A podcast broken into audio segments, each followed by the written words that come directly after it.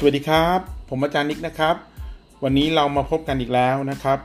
อยู่ในช่วงของ episode 3นะครับ กับ Echo Aviation Talk กับอาจารย์นิกนะครับ ก็ทางอาจารย์ก็ได้พูดมาหลาย episode แล้วเนาะก็มี episode 1แล้วก็ episode 2นะครับ วันนี้มาเป็น episode 3นะครับ เดี๋ยวเรามาลองดูกันว่าวันนี้จะเป็นเกี่ยวกับเรื่องอะไรนะครับ ที่อาจารย์จะมาพูดมาเล่าสู่กันฟังนะครับ ตอนนี้ นะครับ เราคงเห็นนะครับหลาย ๆ มหาวิทยาลัยนะครับ เปิดหลักสูตรกันเยอะมาก ด้านธุรกิจการบิน ด้านการจราจรทางอากาศ หรือเราเรียกว่า air traffic control นะครับ อะไรเยอะแยะมากมายเลย แต่ตอนนี้มีอาชีพหนึ่งที่หลาย ๆ คนใฝ่ฝันแล้วก็หลาย ๆ คนสนใจอีกชีพอีกอาชีพหนึ่งนะครับก็คืออาชีพด้านเจ้าหน้าที่ควบคุมการจราจรทางอากาศนะครับ เดี๋ยววันนี้อาจารย์จะมาพูดให้ฟังนะครับว่าเส้นทางการไปเป็น เจ้าหน้าที่ควบคุมจราจรทางอากาศหรือเป็น ATC แล้วกันนะครับ อาจารย์ขอเรียกตัวย่อแล้วกันนะครับ ATC ย่อมาจาก Air Traffic Control นะครับ เส้นทางมันไปยังไงนะครับ แล้วก็ที่ไหนที่เปิดสอนกันบ้างนะครับ เราจะได้รู้และเข้าใจนะว่าหลักสูตรนี้มันเป็นอย่างไรนะครับ มีหลาย ๆ คนยังเข้าใจกันผิดอยู่นะครับ วันนี้อาจารย์จะให้ข้อมูลข่าวสารที่ถูกต้อง เราจะได้เข้าใจนะครับว่าหลักสูตรนี้ต้องเตรียมตัวอย่างไร แล้วก็ จะเป็นเจ้าหน้าที่ ATC ต้องทำอะไรบ้างนะครับ เดี๋ยววันนี้จะมาพูดให้ฟังอย่างเคลียร์แล้วก็ชัดที่สุดเลยนะครับ เราจะได้ไม่มีปัญหาจะได้เข้าใจกันนะครับ อาชีพด้าน ATC เป็นอาชีพที่น่าสนใจและหลายคนใฝ่ฝันนะครับ ทุกคนอยากเป็นนะครับ บางคนก็บอกโอ้โหเป็นอาชีพที่มันเครียดมากนะเวลาทำงานนะต้องคุยกับนักบินนะครับ ตลอดเวลาเลยนะครับ แล้วก็ บนหน้าจอเรดาร์เนี่ยนะครับ มีเครื่องบินเต็มเลยนักบินต้องเรียกตลอดเลยเวลาอะไรต่างๆนะครับ แน่นอนครับอาชีพด้านนี้นะครับ เป็นอาชีพที่จะต้องคุยกับนักบินนะครับ แล้วก็จะเป็นคนบอกในเรื่องของ traffic หรือการจราจรบนท้องฟ้านะครับ ซึ่งที่เราอยู่บนภาคพื้นเนี่ยเรามองไม่เห็นนะครับที่ถ้าเครื่องบินไปที่ความสูงความสูงแล้วเนี่ยนะครับ เรามองไม่เห็นเครื่องบินละเราก็ต้องใช้ไอ้เจ้าตัวเรดาร์เนี่ยเข้ามาในการจับนะครับ เครื่องบินนะครับว่าเครื่องบินอยู่ตรงไหนแล้วนะครับจะเลี้ยวซ้ายเลี้ยวขวาหรือเวลาเจอเมฆหรืออะไรต่างๆ ก็แล้วแต่ที่มันอันตรายนะครับ เจ้าหน้าที่ควบคุมจราจรทางอากาศก็จะเป็นคนช่วยเหลือนะครับ ให้กับนักบินนั่นเองนะครับ เพราะฉะนั้นอาชีพด้านนี้เป็นอาชีพที่น่าสนใจ จึงทำให้หลาย ๆ คนนะครับ อยากที่จะเป็นเจ้าหน้าที่ควบคุมการจราจรทางอากาศนะครับ อาจารย์ขอเล่าเลยแล้วกันนะครับ ก็ อาจารย์ก็เป็นส่วนหนึ่งนะครับ อาจารย์จบหลักสูตร เจ้าหน้าที่ควบคุมการจราจรทางอากาศนะครับ จากศูนย์ฝึกการบินพลเรือนนะครับ สมัยก่อนเราเรียกว่าศูนย์ฝึกการบินพลเรือนนะครับ CATC เหมือนกัน สมัยนี้มาเปลี่ยนชื่อเป็นสถาบันการบินพลเรือนนะครับ ย้อนเท้าความไปนะครับ ในสมัยที่เรียนที่ศูนย์ฝึกการบินพลเรือนนะครับ ที่ศูนย์ฝึกการบินพลเรือนเนี่ยจะมีหลักสูตร AM ช่างเครื่องบินนะครับ แล้วก็หลักสูตร AI สมัยนั้นนะครับ หลักสูตร ATC นะครับหลักสูตร CM นะครับแล้วก็หลักสูตร CO นะครับ CO เนี่ยหลายๆคนคงงงเอ๊ะหลักสูตรนี้มันคือหลักสูตรอะไรนะครับมันคือหลักสูตรการสื่อสารนะครับ สมัยก่อนต้องบอกนิดนึงนะครับว่า เมื่อก่อนเนี่ยเราจะส่งข่าวสารไปสู่กลางทะเลเนี่ยมันยากมากนะครับเพราะว่าเมื่อก่อนมันไม่มีระบบอินเทอร์เน็ตถูกไหมครับ เพราะฉะนั้นเนี่ยแล้วก็ไม่มีระบบโยงนะครับ ใต้ทะเลนะครับ หรือระบบพวกอินเทอร์เน็ต อะไรต่างๆ พวกนี้นะครับ เมื่อก่อนเราไม่มีเลยนะครับ ดังนั้นก็ต้องใช้คนนี่แหละนะครับ เป็นตัวส่งนะครับ สื่อสารจากฝั่งไปที่กลางทะเลนะครับ ไปที่เรือหรือไปที่แท่นขุดเจาะน้ำมันนะครับ หรือส่งจากกลางทะเล แท่นขุดเจาะน้ำมันมาที่บนฝั่งนะครับ คนที่จะส่งข่าวสารได้นะครับ ทุกคนก็ต้องมาเรียนที่การบินพลเรือนนะครับ ก็คือในแผนก CO นั่นเองนะครับ อาจารย์ถ้าอาจารย์จำชื่อไม่ผิดนะครับ น่าจะชื่อ communication operation หรืออะไรต่างๆเนี่ยนะครับ ประมาณนี้แหละนะครับ เพราะฉะนั้นเพื่อนๆอาจารย์ก็มีหลายคนก็เรียนในหลักสูตรของ CO ด้วยนะครับ หลังจากที่เขาจบกันไปนะครับ ส่วนใหญ่ก็จะลงทะเลกันมากนะไปทำงานที่เรือน้ำมันบ้างอะไรต่างๆนะครับ เพราะว่าพวกนี้จะถนัดนะครับ เวลาเรียนก็จะ เรียนการฝึกการฟังรหัสมอสนะครับที่มันดิดดแดดแดดดิดอะไรพวกนี้นะครับอันนี้แหละคือรหัสมอสซึ่งหลาย ๆ คนก็อาจจะไม่รู้นะครับ แต่อาจารย์โชคดีเหลือเกินนะครับ ที่อาจารย์ได้ผ่านประสบการณ์ต่างๆ เรื่องเหล่านี้มานะครับ ก็เลยได้รู้ในสมัยของศูนย์ฝึกการบินพลเรือน เราเรียนกันแบบนี้นะครับ เพราะฉะนั้นในสมัยนั้นเนี่ยต้องบอกนิดนึงว่า ศูนย์ฝึกการบินพลเรือน ไม่มีหลักสูตรปริญญาตรีนะครับ การบินพลเรือนสมัยนั้นนะครับ คนที่รับรองหลักสูตรก็คือ ICAO นะครับหรือเรียกว่า ICAO นั่นเองนะครับเมื่อก่อนจะไม่มีหลักสูตรปริญญาตรีนะครับ เพราะว่าสมัยนั้นเนี่ยนะครับ ICAO ได้สร้างโรงเรียนการบินพลเรือนขึ้นมานะครับ เพื่อให้เป็นสถาบันหรือโรงเรียนหรือศูนย์ฝึกนะครับ ที่จะต้องฝึกคนให้มีความชำนาญ เพราะฉะนั้นอาจจะบอกได้ว่าที่ศูนย์ฝึกการบินพลเรือนในสมัยอาจารย์นั้นก็คือ ฝึกให้ทุกคนที่จบจากที่นี่เป็นผู้เชี่ยวชาญนะครับหรือเรียกว่า specialist นั่นเองนะครับ โดยที่ไม่ได้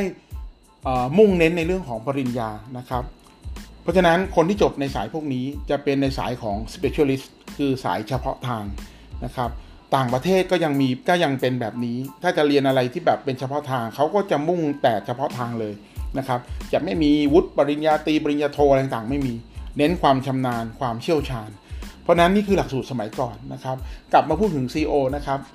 ตอนนี้มีอินเทอร์เน็ตแล้วเนี่ยนะครับ หลักสูตร CO ก็เลยก็เลยหายไปนะครับ ก็เลยหมดไปในหลักสูตรนี้ก็ไม่มีแล้วที่ที่การบินพลเรือนนะครับ อันนี้ก็เป็นที่มาที่ไปของหลักสูตรสมัยก่อนนู้นนะครับ เพราะนั้นเทคโนโลยีมันเปลี่ยนแปลงเห็นไหมครับ สมัยก่อนที่อาจารย์บอกนะครับ มันไม่มีอินเทอร์เน็ต นะครับ ก็จะต้องใช้คนนะครับ เพื่อนๆก็จะเรียนโอ้โหแบบฟังรหัสมอสฝึกฟังถอดรหัสนะครับ แล้วก็ส่งไปที่เรือแท่นขุดเจาะน้ำมัน แล้วก็ที่เรือขุดเจาะน้ำมันหรือ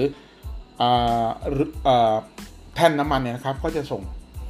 ข่าวสารเข้ามาที่ฝั่งนะครับ เวลาที่จะต้องการอะไรก็ส่งเป็นรหัสมอสไป แต่ปัจจุบันนี้มันไม่มีแล้วนะครับ อันนี้ให้เป็นความรู้นะครับ เพราะฉะนั้นย้อนกลับมาหลักสูตรที่การบินพลเรือนสมัยนั้นเนี่ย จะเป็นหลักสูตรเหมือนเรียน 2 ปีนะครับ ก็คืออนุปริญญานั่นเองนะครับ ไม่เหมือนสมัยนี้นะครับ วิธีการเข้าสอบแน่นอนของการบินพลเรือนนะครับ สมัยนั้นก็จะต้องสอบสามสามวิชาหรือไงเนี่ยนะครับ ถ้าอาจารย์จำไม่ผิดนะครับ เมื่อสอบได้แล้วนะครับ ก็จะต้องมีการสอบสัมภาษณ์เป็นภาษาอังกฤษ หลังจากสอบได้เสร็จเรียบร้อยสัมภาษณ์เสร็จเรียบร้อยแล้วนะครับ โอเคละคนเขาก็ เขาจะเลือกมาก่อนนะครับ ว่าเราจะเลือกสาขาอะไรอย่างอาจารย์เลือกสาขา ATC นะครับสมัยนั้นบอกได้เลยว่าไม่เหมือนสมัยนี้นะครับเมื่ออาจารย์เรียกสาขา ATC แล้วนั้น อาจารย์สอบได้ อาจารย์สัมภาษณ์ได้เสร็จแล้ว ATC เป็นสาขาเดียวที่ยังไม่สามารถที่จะเข้าเรียนหลักสูตรได้ แต่ถ้าเป็น CO นะครับเป็น CMAM ก็เข้าเรียนได้เลยอาจารย์หรือเพื่อนๆอาจารย์ทุกคนที่สอบได้ ATC ก็จะถูกส่งไปตรวจที่สถาบันเวชศาสตร์การบิน สถาบันเวชศาสตร์การบินจะตรวจอะไรบ้าง นะครับเขาก็จะตรวจในเรื่องของเราเหมาะสมที่จะเป็นเจ้าหน้าที่ควบคุมการจราจรทางอากาศหรือเปล่าครั้งนั้นก็ส่งไปหลายคนนะครับ ก็ตกกันเยอะ อาจารย์พูดคร่าวๆก็คือว่าบุตรส่งไป 60 ก็ตกไปครึ่งหนึ่งนะครับ ตอนนั้นก็มาเหลือที่ประมาณน่าจะประมาณสัก 30 คนนะครับ ก็ 30 คนนี้นะครับเพื่อนๆแล้วรวมทั้งอาจารย์ด้วยอาจารย์ก็ผ่าน เมื่อผ่านตรวจเวชศาสตร์การบินแล้ว อาจารย์ถึงสามารถที่จะเข้ามาเรียนในหลักสูตร เจ้าหน้าที่ควบคุมการจราจรทางอากาศได้ อันนี้เป็นหลักสูตรสมัยก่อนสมัยที่อาจารย์เรียนที่ศูนย์ฝึกการบินพลเรือน พวกเราถึงได้เรียนในหลักสูตร ATC นั่นหมายความว่าอาจารย์ หรือว่าเพื่อนๆทุกคนที่เข้ามาในรุ่นของ ATC อาจารย์อยู่รุ่น ATC 30 อาจารย์ก็สามารถ เข้าเรียนในหลักสูตรนี้ได้เพราะอาจารย์ผ่านวิทยาศาสตร์การบินแล้ว มีเพื่อนหลาย ๆ คนนะครับไปสอบแล้วไม่ผ่าน บางคนก็เสียใจก็ไม่สามารถที่จะเข้าเรียน ATC ได้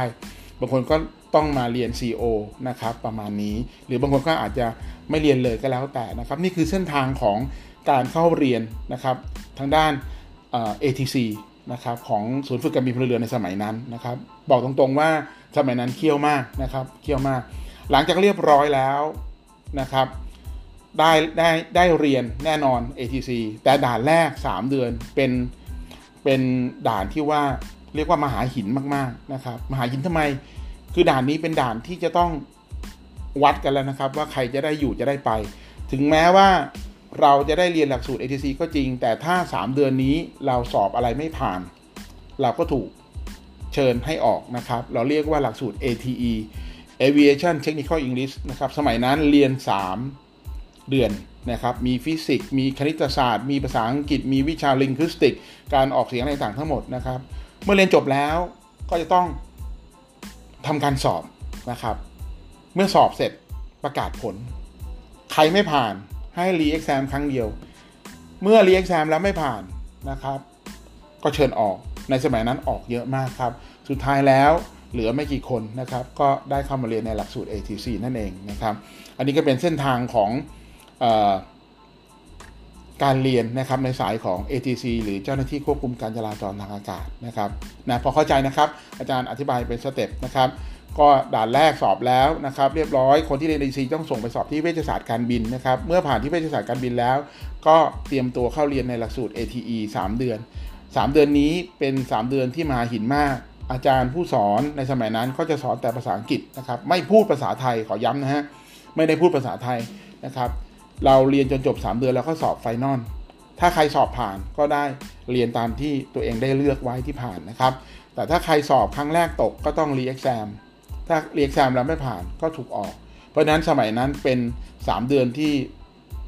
ช่วงเวลาที่มรณะมากนะครับ ก็คือว่ามันเป็นอะไรที่ทรมานมาก ทุกคนต้องตั้งใจ ถ้าไม่ตั้งใจคือตกเอาง่ายๆเพราะสมัยนั้นไม่ปล่อยเลยนะครับ หลังจากนั้นก็ผ่านนะครับ ก็ได้เข้ามาเรียนในหลักสูตร ATC นะครับโอเค อาจารย์ก็เรียนเหมือนเหมือนกับคงจะสมัยนี้ก็แบ่งเป็น 3 ส่วนด้วยกันนะครับ มีในส่วนของ a e r o d o m e Control Tower นะครับ Approach Control แล้วก็ Area Control นะครับ ก็จะเรียน 3 ส่วนนี้จนจบแล้วไปเสร็จแล้วนะครับ ในสมัยอาจารย์อาจารย์โชคดีครับ ก็จะมีกรมการบินพาณิชย์ในสมัยนั้นนะครับ เราเรียกว่ากรมการบินพาณิชย์นะครับ เขาก็จะ ตอนใกล้จะจบแล้วก็จะมีเหมือนกับเป็นจดหมายนะครับมาว่าใครอยากจะ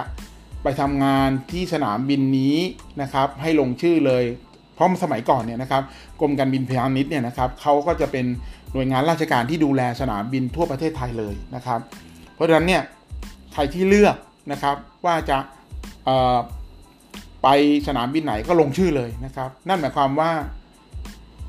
เพื่อนๆอาจารย์หรือตัวอาจารย์ได้เป็นราชการเกือบหมดในสมัยรุ่นอาจารย์นะครับ ก็คือเลือกได้เลยแล้วก็ไปทำงานได้เลยนะครับ ส่วนอาจารย์อาจารย์ไม่ได้เลือกอาจารย์ก็มาฝึกงานที่การท่านะครับ อาจารย์เลือกการท่า เพราะว่าอาจารย์ต้องการทำงานที่หอบังคับการบินที่ดอนเมือง อาจารย์ก็เลือกการท่าก็มาฝึกงานอยู่การท่าประมาณ2อสเดือนแล้วครับประมาณ 3 เดือนได้นะครับหลังจากนั้นก็ทางการท่าก็บรรจุนะครับ ก็ทุกคนก็ได้งานเป็นเจ้าหน้าที่ควบคุมจราจรทางอากาศสังเกตเห็นไหมครับว่า การเป็นเจ้าหน้าที่ ATC ในสมัยอาจารย์นั้นง่ายมากนะครับไม่ได้ยากเลยนะครับไม่ต้องมาวุ่นวายปวดหัวนะครับมาแข่งอะไรกันมากมายไก่กองนะสมัยอาจารย์ก็เป็นเป็นประมาณนี้นะครับนี่คือเส้นทางนะครับก็ก็อาจารย์ก็ไปฝึกงานที่อย่างที่บอกนะครับไปฝึกงานที่หอครับการบินที่ดอนเมืองนะครับหลังจากฝึกเสร็จแล้วก็เพื่อนๆทุกคน 6-7 คนที่ฝึกด้วยกันก็ได้กันหมดทุกคนนะครับแต่พอดีอาจารย์ก็เขาจะบรรจุแล้วแต่อาจารย์ขอไม่ ไม่เป็นเจ้าหน้าที่ ATC นะครับอาจารย์ขอไปเรียนต่อที่อเมริกาก็เลยไม่ได้อยู่ในวงการนี้นับจากนั้นไปนะครับ เพราะนั้นคือเส้นทางอยากจะบอกว่าในสมัยอาจารย์นะครับโอเค การเรียนการสอนเข้มนะครับ แต่การหางานมันง่ายนะครับ เรียกว่านอนเข้ากันไปเลยแหละนะครับ โดยเฉพาะการที่จะเป็นราชการเนี่ยนะครับสมัยนั้นง่ายมาก ๆเลยนะครับ ไม่ได้ยากเลยนะครับ แล้วก็มีเพื่อนของอาจารย์บางส่วนลืมบอกไป เขาก็ไปสอบเข้าที่บริษัทวิทยุการบินนะครับ บริษัทวิทยุการบินเนี่ยในสมัยนั้นเนี่ยหอบังคับการบินที่ดอนเมืองเนี่ยยังเป็นของบริษัทการท่าอยู่ตอนหลังได้ข่าวนะครับตอนที่จำอยู่อเมริกานะครับเพื่อนเขาบอกว่าบริษัทวิทยุการบินนะครับเทคหอบังคับการบินที่ดอนเมืองนะครับจากการท่าไปเป็นของวิทยุการบินนะทุกคนก็โอนโอนถ่ายไปเป็นเจ้าหน้าที่บริษัทวิทยุการบินนะครับนี่คือเส้นทางของการเจ้าหน้าที่ควบคุมจราจรทางอากาศในสมัยนั้นนะครับนั่นก็เป็นสมัยช่วงที่มีการเปลี่ยนถ่ายกันเลยแหละนะครับก็เลยมาเล่า อดีตให้ฟังว่ามันเป็นประมาณนี้นะครับ ตอนนี้มาย้อนกลับนะครับ มามาในสมัยนี้นะครับ การสอบเข้าเป็นเจ้าหน้าที่ ATC บอกได้เลยว่ายาก ไม่เหมือนสมัยอาจารย์นะครับ อย่างที่อาจารย์บอกนะครับ ในสมัยอาจารย์ก็จะมีมีส่วนหนึ่งที่ไปเป็นเจ้าหน้าที่ที่กรมการบินพาณิชย์อยู่หอต่างจังหวัดนะครับ อย่างอาจารย์เข้ามาอยู่ที่การท่า หลังจากนั้นก็บริษัทวิการบินนะครับ ก็มาเทคโอเวอร์ทั้งหมดทุกทุกหอมครับการบินนะครับที่ที่มีอยู่ที่สนามบินทั้งหมดนะครับ ก็เป็นของการท่าเพื่อนๆอาจารย์ก็โชคดีก็เลย ได้โอนถ่ายเข้าไปเป็นเจ้าหน้าที่ควบคุมจราจรอากาศของบริษัทวิทยุการบิน จากการท่าเมื่อก่อนหอซึ่งเป็นของการท่าก็ถูกโอนไปให้กับบริษัทวิทยุการบิน นั่นคืออที่มาที่ไปนะครับว่าเส้นทางมันเป็นยังไง ทุกคนจะได้เข้าใจนะครับว่ามันเป็นแบบนี้ ตอนนี้เนี่ยนะครับอย่างที่อาจารย์บอกนะครับ การสอบเข้าเป็นเจ้าหน้าที่ควบคุมจราจรทางอากาศนะครับ ในสมัยอของอาจารย์เนี่ยก็ไม่ยาก อาจารย์ว่าไม่ยากครับ เพราะสมัยนั้นจะแบ่งเป็น 2 รอบเลยนะครับรอบแรกเป็นเด็กของศูนย์ฝึกการบินพลเรือนนะครับก็จะสอบแข่งกับพี่กับน้องก็เนี่ยแหละครับยังไงก็ถ้าไม่อาจารย์พูดตรงนะครับ ถ้าไม่ไม่เสลอเฟ้อฟ้าจริง ๆ ก็ได้กันหมดนะครับ สอบเป็นพิธีนะครับ วิวการบินก็รับเกือบหมดเลยนะครับ เป็นเด็กของศูนย์ฝึกการบินพลเรือนนะครับ มารอบ2ก็จะเปิดให้กับเด็กที่จบปริญญาตรีสาขาอื่น ๆนะครับ มาสอบได้ เพราะฉะนั้นบอกได้เลยว่าสมัยนั้นก็จะมีเด็กที่จบจากศูนย์ฝึกการบินพลเรือนเข้าไปเป็นเจ้าหน้าที่ควบคุมจราจรอากาศที่บริษัทวิวการบินเนี่ยเยอะมากนะครับ ในสมัยนั้นนะครับ นี่คือเส้นทางในสมัยรุ่นอาจารย์นะครับมาสมัยนี้นะครับ อาจารย์ก็ไม่เข้าใจนะครับ วันนี้ต้องขอพูดนะครับ เพราะว่าจริง ๆ แล้วเนี่ย อยากให้เด็กๆนะครับที่เรียนสายตรงนะครับได้ทำงานในสิ่งที่ตัวเองเรียน แต่วันนี้เนี่ยมันไม่ใช่ มันไม่ใช่เหมือนสมัยรุ่นของอาจารย์ เดี๋ยวนี้มันเปลี่ยนไปหมดเลยนะครับ ในสมัยอาจารย์อาจารย์บอกไปแล้วนะครับ เราเข้าทำงานได้ง่ายเพราะเราเรียนจบสายตรงมานะครับไม่ต้องไปแข่งกับใครมากมาย มาวันนี้นะครับสเปะสปะเละเทะหมดนะครับ คนไม่ได้จบตรงก็มาสมัครได้อะไรต่างๆอย่างเงี้ย ซึ่งอาจารย์ก็มองดูว่า ระบบการศึกษาบ้านเราทำไมเป็นแบบนี้ แล้วเราจะได้คนที่มีความเชี่ยวชาญที่จะเก่งมากได้อย่างไรนะครับโทษนะครับ อันนี้เลยเป็นประเด็นมาก ๆ เลย ก็เลยคิดว่าอยากให้บ้านเรามันดีกว่านี้นะครับ อย่างเช่น บริษัทวิทยุการบินเป็นรัฐวิสาหกิจนะครับบริษัทการท่าอากาศยานเป็นรัฐวิสาหกิจนะครับ แล้วก็ตอนนี้จากศูนย์ฝึกการบินพลเรือนเปลี่ยนเป็นสถาบันการบินพลเรือนนะครับ สถาบันการบินเรือนที่เปลี่ยนชื่อใหม่นี้ก็เป็นรัฐวิสาหกิจ แปลกไหมครับว่าณวันนี้เนี่ยสถาบันการบินเรือนเนี่ยผลิตบุคลากรนะครับทางด้านการบินนะครับมี ICAO รับรองเนาะจริง ๆแล้วเนี่ยเป็นรัฐวิสาหกิจด้วยกันนะครับ วิวการบินก็ต้องต้องการคนนะครับเข้าไปทำงานในในส่วนของเจ้าหน้าที่ควบคุมการจราจรทางอากาศนะครับ ก็เป็นรัฐภาษาอังกฤษด้วยกัน ก็ควรจะรับเด็กที่เรียนสายตรงก็คือ ATC แต่มาวันนี้บอกเลยเลยว่าให้น้องๆเข้าใจนะครับอาจารย์ขอย้ำนะครับ เวลานี้เด็กๆที่จบกันจบจากการสถาบันการบินพลเรือนในหลักสูตร ATC นะครับจะไม่เหมือนอาจารย์นะครับ อย่าคิดว่าถ้าจบ ATC แล้ว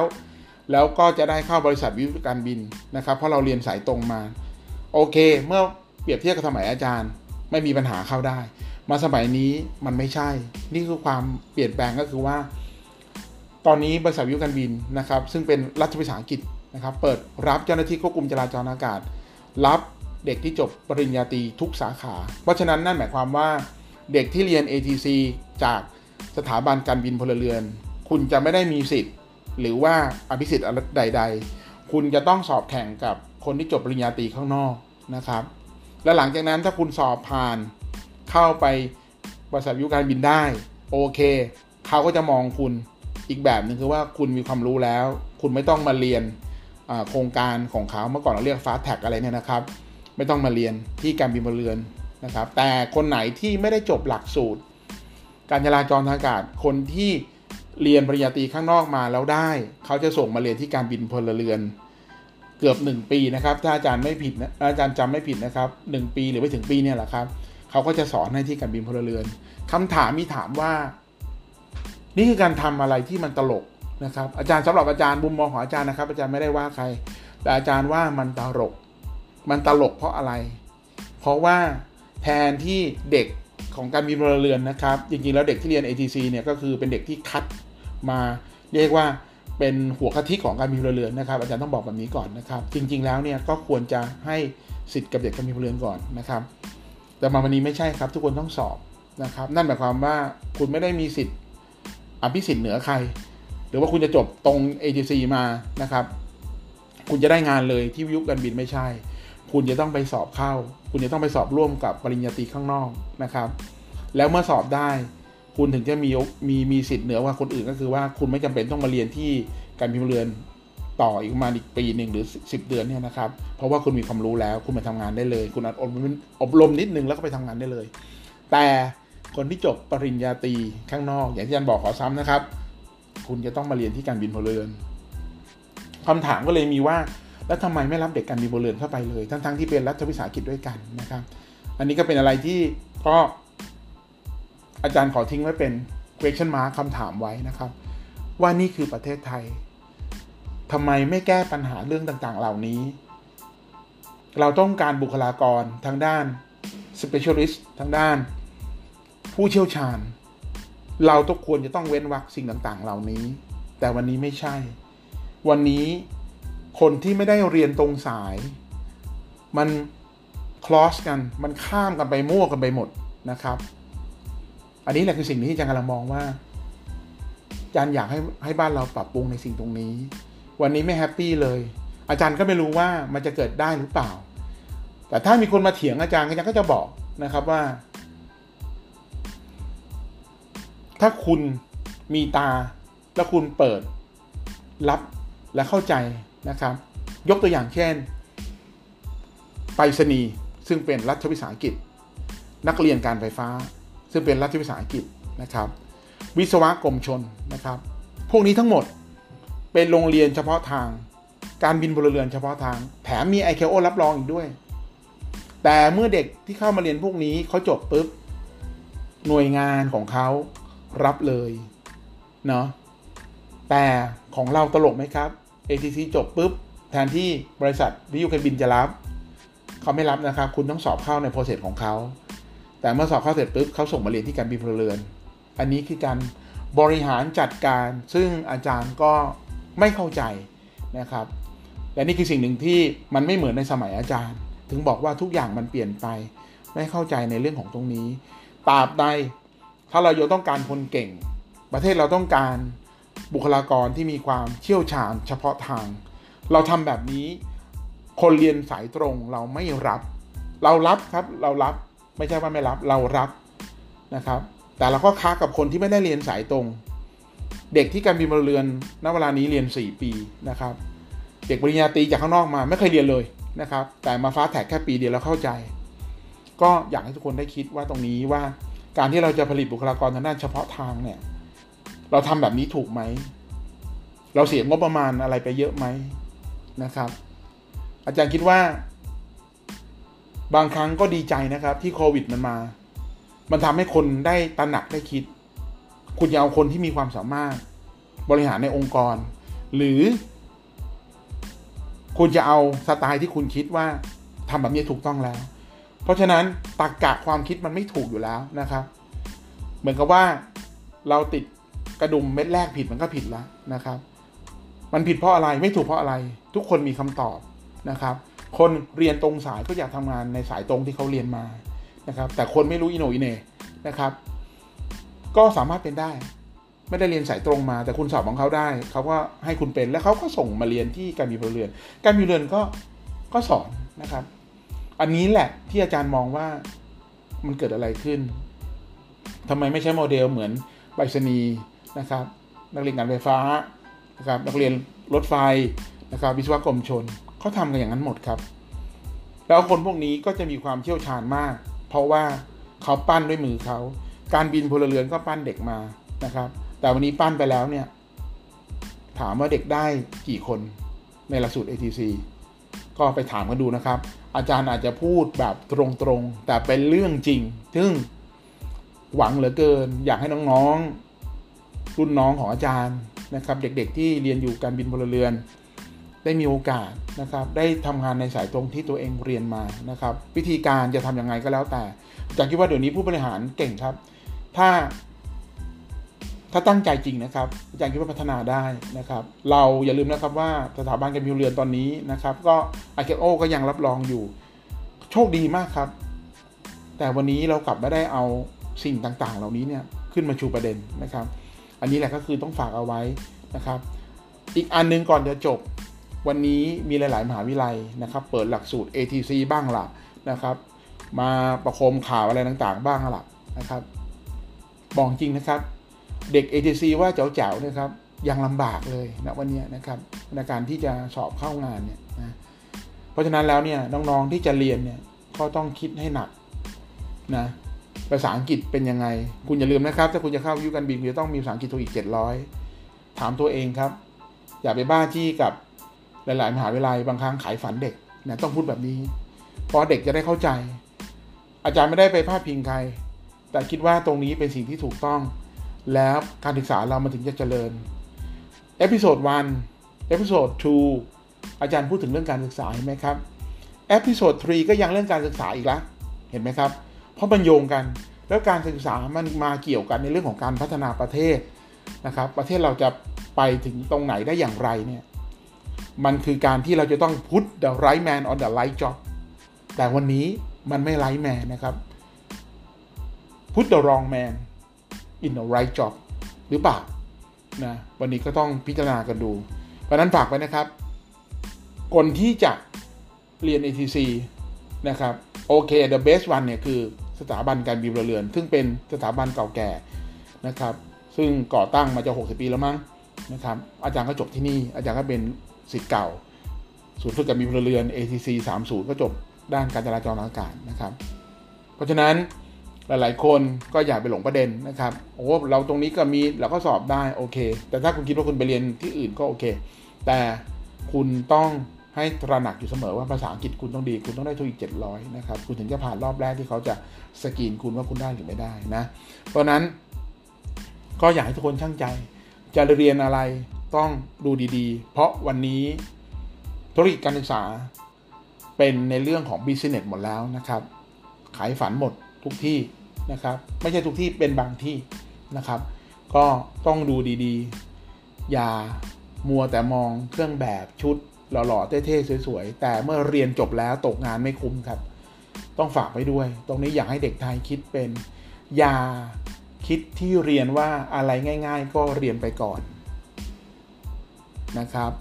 อะไรง่าย ๆ ก็เรียนไปก่อน สุดท้ายจะไปตายตอนหางาน อันนี้ขอพูดนะครับ เห็นไหมครับ ATC ตัวนี้เปิดกันเยอะมาก ไม่ใช่เพียงแต่ ATC นะครับ ช่างเครื่องบินหลักสูตร Aircraft Maintenance ก็เปิดกันเยอะมาก มันคืออะไรกันเดี๋ยวนี้ คุณภาพได้ขนาดไหน ภาษาอังกฤษเด็กเป็นอย่างไร นี่คือสิ่งหนึ่งที่การศึกษาถ้าเราไม่ควบคุมลำบากครับ ตั้งแต่ตอนแรกทำไมอาจารย์ถึงพูดที่มาเลเซีย อะวันนี้ก็ขอเสริมนิดนึง ที่มาเลเซีย การศึกษาเขาเขาไม่เปิดอะไรพั่มเพื่อ เขาไม่เปิดหลักสูตรมันซ้ำกัน คนไหนเก่งทั้งนั้นก็รันทั้งนั้น คนไหนไม่เก่งอย่าทำแต่วันนี้ของเราเห็นเด็กเรียนหลักสูตรนี้เยอะ หลาย ๆ มหาวิทยาลัยก็เห็นช่องทาง กูก็อยากจะเปิดบ้าง ก็เปิดกันเป็นดอกเห็ดเลย สุดท้ายแล้วคุณภาพไม่เกิดนะครับ อันนี้ต้องพูดตรง ๆ นะครับ แล้วก็อาจารย์ก็เป็นอาจารย์สอนมหาวิทยาลัยด้วย ก็มองเห็นภาพสิ่งต่าง ๆ เหล่านี้เนี่ย จะทำอย่างไร เราจะแก้ปัญหา ระบบการศึกษาเราเป็นแบบนี้นะครับ ที่มาเลไม่ได้ครับ เชื่อไหมครับว่าแม้กระทั่งหลักสูตรโลจิสติกหรือ supply chain management เนี่ยนะครับ มาเลเซียเนี่ยจะมีอยู่แค่ 4 มหาวิทยาลัยเองที่สอน 4 หรือ 3เองครับ ที่สอนด้านนี้นะครับ แต่มาเทียบบ้านเราสิครับ เปิดทุกมหาวิทยาลัยมีหมด เพราะไอ้นี่มีก็ต้องฉันก็ต้องมี การบินที่มาเลเซีย the best คือสถาบันการบินเมียน MIAT หรือ UNIKL University of Kuala Lumpur อันนี้ก็เป็นท็อปวันของเขาเลย บ้านเราแหละครับ หลังจากมีการบินพลเรือนแล้วเนี่ยนะครับ ก็สถาบันมหาวิทยาลัยอื่น เห็นหลักสูตรนี้น่าสนใจดึงเด็กได้ แล้วเอาเครื่องบ่งเครื่องแบบนะครับ ชุดนะครับ ให้เด็กดูว่ามันดูสวยดูเท่ เด็กเดี๋ยวนี้ก็ไม่ได้คิดอะไรมากนะครับ เห็นแล้วก็ไปเรียนนะครับ อย่าอย่าคิดแบบนั้นครับ คุณจะต้องวางแผน คุณจะต้องมีชีวิตของอคุณจะต้องมีโกในชีวิตของคุณ คุณต้องตั้งเป้าหมายคุณจะเป็นอะไร นะครับ แล้วคุณอยากเป็นตรงนั้นคุณจะทำอย่างไรที่ไปจะไปได้ คุณจะต้องเตรียมความพร้อมในตัวคุณอย่างไร ภาษาอังกฤษคุณโอเคไหม ให้ถามแบบนี้ แล้วเมื่อคุณไปทำงานด้านนั้น มันจะยั่งยืนไหม ค่าตอบแทนมันคุ้มไหมกับสิ่งที่คุณเรียน อาจารย์อยากให้เด็กเราคิดแบบนี้นะครับ เพราะนั้นวันนี้ก็เลยมาพูดเรื่องต่างๆ เหล่านี้ให้ฟังวันนี้อาจจะนานหน่อยนะครับ แต่อาจารย์คิดว่าถ้าใครฟังครบในเรื่องวันนี้บอกเลยเลยว่า คุณจะเข้าใจระบบการศึกษาในประเทศไทยนะครับ และอย่างที่อาจารย์บอกทำไมอาจารย์ถึงได้เล่าเรื่องของการศึกษาในประเทศมาเลเซีย เมื่อก่อนการศึกษาประเทศไทยเรานำมาเลเซียนะครับ แต่วันนี้บอกได้เลยว่าที่จัดแลนกิ้งมหาวิทยาลัยระดับโลกแล้วเนี่ยนะครับ ของเขาได้ 59 ของโลกของเราอยู่หลักร้อยนะครับ หลัก 200 500 หลักพันนะครับเขาแซงเราไปหมดแล้ว ถ้าเรายังทำการศึกษาแบบนี้ ไม่ให้เด็กคิดวิเคราะห์ ไม่ให้เด็กแสดงความคิดเห็น ยังเรียนกันแบบ เห็นใครเรียน เห็นใครเปิดหลักสูตรก็เปิดตาม คุณภาพไม่กำหนดไม่ดูแลต่างๆนะอาจารย์ผู้สอนก็ยังไม่มีความชำนาญมากเพียงพอไม่เคยผ่านประสบการณ์ด้านในสิ่งที่ตัวเองสอน สอนแต่ในหนังสือนะครับ มายืนมาอ่านอย่างเงี้ย มันก็ไม่ไหว ให้คุณจบโทจบเอกเถอะ แต่คุณไม่เคยแตะคุณไม่เคยปฏิบัติ คุณไม่เคยลงมือทำเนี่ยนะครับเวลาคุณสอนเด็กเนี่ย คุณก็จะมาอ่านสไลด์ให้เด็ก อันนี้มันหมดยุคไปแล้วนะครับ เพราะฉะนั้นมันต้องปรับนะครับเพราะฉะนั้นอาจารย์ก็เลยมาพูดให้พวกเราฟังนะครับ เส้นทางต่างๆ วันนี้มาพูดเส้นทางของการเป็น ATC นะครับ แล้วก็มาพูดสิ่งต่างๆ ในรอบๆบ้านเรานะครับ ในเรื่องของการศึกษาในเรื่องของการทำหลักสูตรต่างๆ ซึ่งวันนี้บอกเลยเลยว่า เรายังยังไม่ประสบความสำเร็จครับ และนี่คือสิ่งนี้ที่ถึงบอกว่าถ้าคุณมีโอกาส คุณพ่อคุณแม่สนใจ คุณอยากจะได้ภาษานะครับ อาจารย์ก็ยังมองนะครับก็ประเทศมาเลเซียเป็นตัวเลือกที่น่าสนใจ เพราะว่าค่าเรียนเท่า ๆกับบ้านเรานะครับ แต่ถ้าคุณไปเทียบกับค่าเรียนที่ธรรมศาสตร์อินเตอร์มหิดลอินเตอร์นะครับ อันนั้นเทอมหนึ่งเหยียบแสนอย่างเงี้ยนะครับ อาจารย์ก็บอกเลยว่าที่มาเลเซียก็ถูกกว่า นะครับ แถมคุณได้ connection กับเพื่อนด้วย เพื่อนต่างชาติด้วย อันนี้คือสิ่งหนึ่งที่น่าสนใจ ก็แล้วแต่นะครับ อาจารย์ก็ฝากไว้ เพื่อคุณพ่อคุณแม่ที่มาฟังรายการของอาจารย์นะครับ หรือว่าลูกศิษย์อาจารย์ หรือว่าเด็กๆที่กำลังเรียนติวอาจารย์อยู่นะครับ หนูก็ฟังดูแล้วก็ลองตัดสินใจนะ ก็ทุกอย่างชีวิตอยู่ที่เรากำหนด อนาคตอยู่ที่เรากำหนดนะครับ เราจะเดินอย่างไรจะไปถึงฝันไหม มันอยู่ที่ตัวของเรานะครับ วันนี้อาจารย์ก็มาให้ข้อมูลนะครับ ก็คงต้อง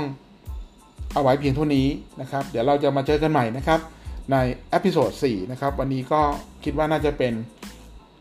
ข้อคิดให้กับท่านผู้ปกครองนะครับ แล้วก็เด็กๆ ลูกศิษย์อาจารย์หลายๆคนนะครับ ที่มาฟัง episode 3ของอาจารย์ในวันนี้นะครับ วันนี้อาจารย์ต้องขอตัวลาไปก่อนนะครับ ขอบคุณครับ สวัสดีครับ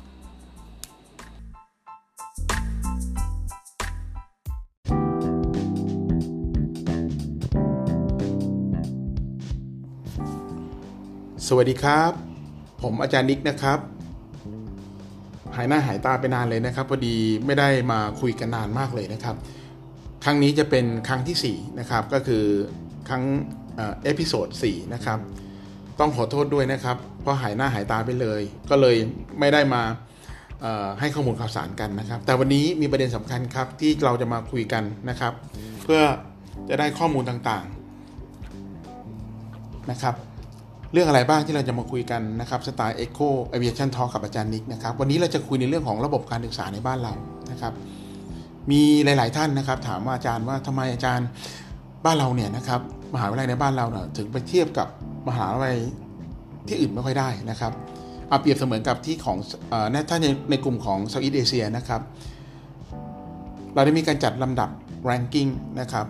ในกลุ่มของ Southeast Asia นะครับบ้านเราเนี่ยจุฬาครับ ไม่กี่คนนะครับได้อันดับที่ที่ 8 ที่ 9 นะครับ แต่อันดับ 3 มาถึง7นะครับ เป็นมหาวิทยาลัยจากทางฝั่งของมาเลเซียนะครับ แล้วก็ 18 17 ประมาณนี้นะครับ ก็เป็นของมาเลเซียด้วยนะครับ เพราะฉะนั้นเนี่ยใน Southeast Asia เนี่ยมหาวิทยาลัยในประเทศมาเลเซียเนี่ยติดอันดับเยอะมากนะถึง 8 มหาวิทยาลัยด้วยกันของเราแค่2นะครับเพราะฉะนั้นนี่คือสิ่งหนึ่งที่กำลังจะบอกว่า ระบบการศึกษาเรายังตามหลังนะครับ มาเลเซียนะครับนี่คือสิ่งหนึ่งที่กำลังจะมาพูดกัน มันก็เลยเป็นประเด็นว่าเอ๊ะทำไมระบบการศึกษาของบ้านเราเนี่ยมันถึงพัฒนาไปไม่ถึงที่สุดสักทีนะครับวันนี้อาจารย์มีประเด็นครับอาจารย์ก็เลยวิเคราะห์นะครับจากประสบการณ์ที่อาจารย์สอนตามมหาวิทยาลัย แล้วก็มีโอกาสได้เข้าไปแนะแนว ตามโรงเรียนต่างๆนะสำหรับน้องๆมัธยมศึกษาตอนปลายม .6 ม .5 นะครับทำแบบนี้เนี่ยอาจารย์เข้าไปบรรยายแล้วก็แนะแนะแนวน้องๆเนี่ยนะครับ มาหลายปีแล้ว ก็เลยเห็นมุมมองบางอย่าง เห็นตัวเด็ก แล้วก็เห็นทางมหาวิทยาลัยนะครับ ว่าเขามีการวางแผนจัดการอย่างไรนะครับ มันก็เลยเป็นที่มาของคำว่าทำไมระบบการศึกษาบ้านเราถึงไปไม่ถึงที่สุดนะครับ อาจารย์ขอวิเคราะห์แบบนี้นะครับ เริ่มตั้งแต่อันที่หนึ่งเลยนะครับ การศึกษาบ้านเรานะครับ มหาวิทยาลัยในบ้านเราเนี่ยเน้นปริมาณไม่เน้นคุณภาพนะครับ น้นปริมาณหมายความว่ายังไง เห็นใครเปิดก็จะเปิดตาม มีสาขาคณะไหนที่ดังๆนะครับ แล้วทั้งๆทที่มหาวิทยาลัยนั้นเนี่ยไม่ไม่มีความชำนาญในเรื่องนี้เลย แต่เห็นว่ามีเด็กสนใจอยากเรียนมากนะครับเขาก็เปิดตามนะครับ เพราะถ้าเปิดสาขานี้แล้วเนี่ยเด็กสนใจก็จะมาแห่มาเรียนกันเยอะมากนะครับ สุดท้ายแล้วเนี่ยอาจารย์ก็เลยมองว่าอันนี้ก็คือเน้นในเรื่องของปริมาณนะครับ คุณภาพไม่เกิดนะครับ และมันเป็นอย่างนี้หลาย ๆ มหาวิทยาลัยนะครับ อีกอันหนึ่งที่อยากจะยกตัวอย่างนะครับ ในส่วนของสาขาด้านช่างซ่อมบำรุงอากาศยานนะครับ สมัยก่อนนู้นเนี่ยก็จะมีที่เดียวคือสถาบันการบินพลเรือน ที่เปิดสอนในด้านของช่างเครื่องบินนะครับ มาวันนี้มีทั้งมหาวิทยาลัยนะครับ มีทั้งในส่วนอาชีวะนะครับ มีทั้งราชมงคลนะครับ วันนี้เปิดกันเยอะมาก ถ้าพูดกันภาษาชาวบ้านก็คือ เปิดกันเป็นดอกเห็ดเลยนะครับ แต่สิ่งที่ตามมาคือว่าอาจารย์ผู้สอนคุณภาพเป็นอย่างไรนะครับ ตัวผู้เรียนมีมาตรฐานไหม อันนั้นคือสิ่งหนึ่งที่ได้เห็นภาพชัดนะครับ สุดท้ายแล้วเนี่ยก็เลยมองว่าเปิด เพราะว่าตามกระแส ก่อนที่ยังไม่เกิดโควิดนะครับหลายๆมหาวิทยาลัยเปิดสอนด้านช่างเครื่องบินเยอะมากนะครับ แต่หลังจากโควิดไปแล้วเนี่ยบอกเลยเลยว่ามันเปลี่ยนแปลงแน่นอนนะครับ เพราะนั้นเนี่ยก็คือที่อาจารย์บอกคือเขาเปิดตามกระแส กระแสด้านสาขาวิชาด้านนี้กำลังมาแรงก็เปิด เพราะสามารถที่จะเรียก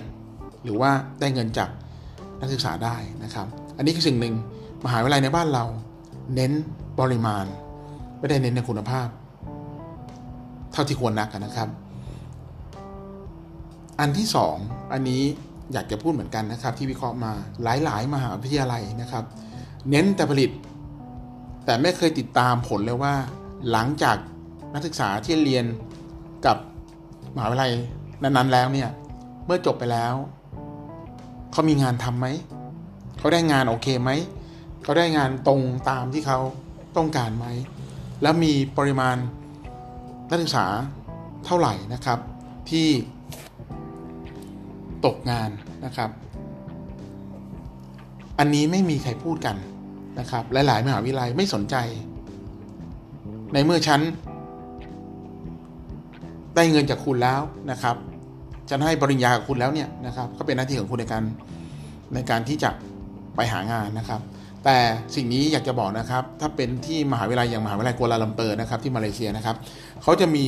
ในส่วนของอารัมนายนะครับก็คือสิทธิ์เก่านะครับก็จะช่วยกันนะครับแม้กระทั่งในมหาวิทยาลัย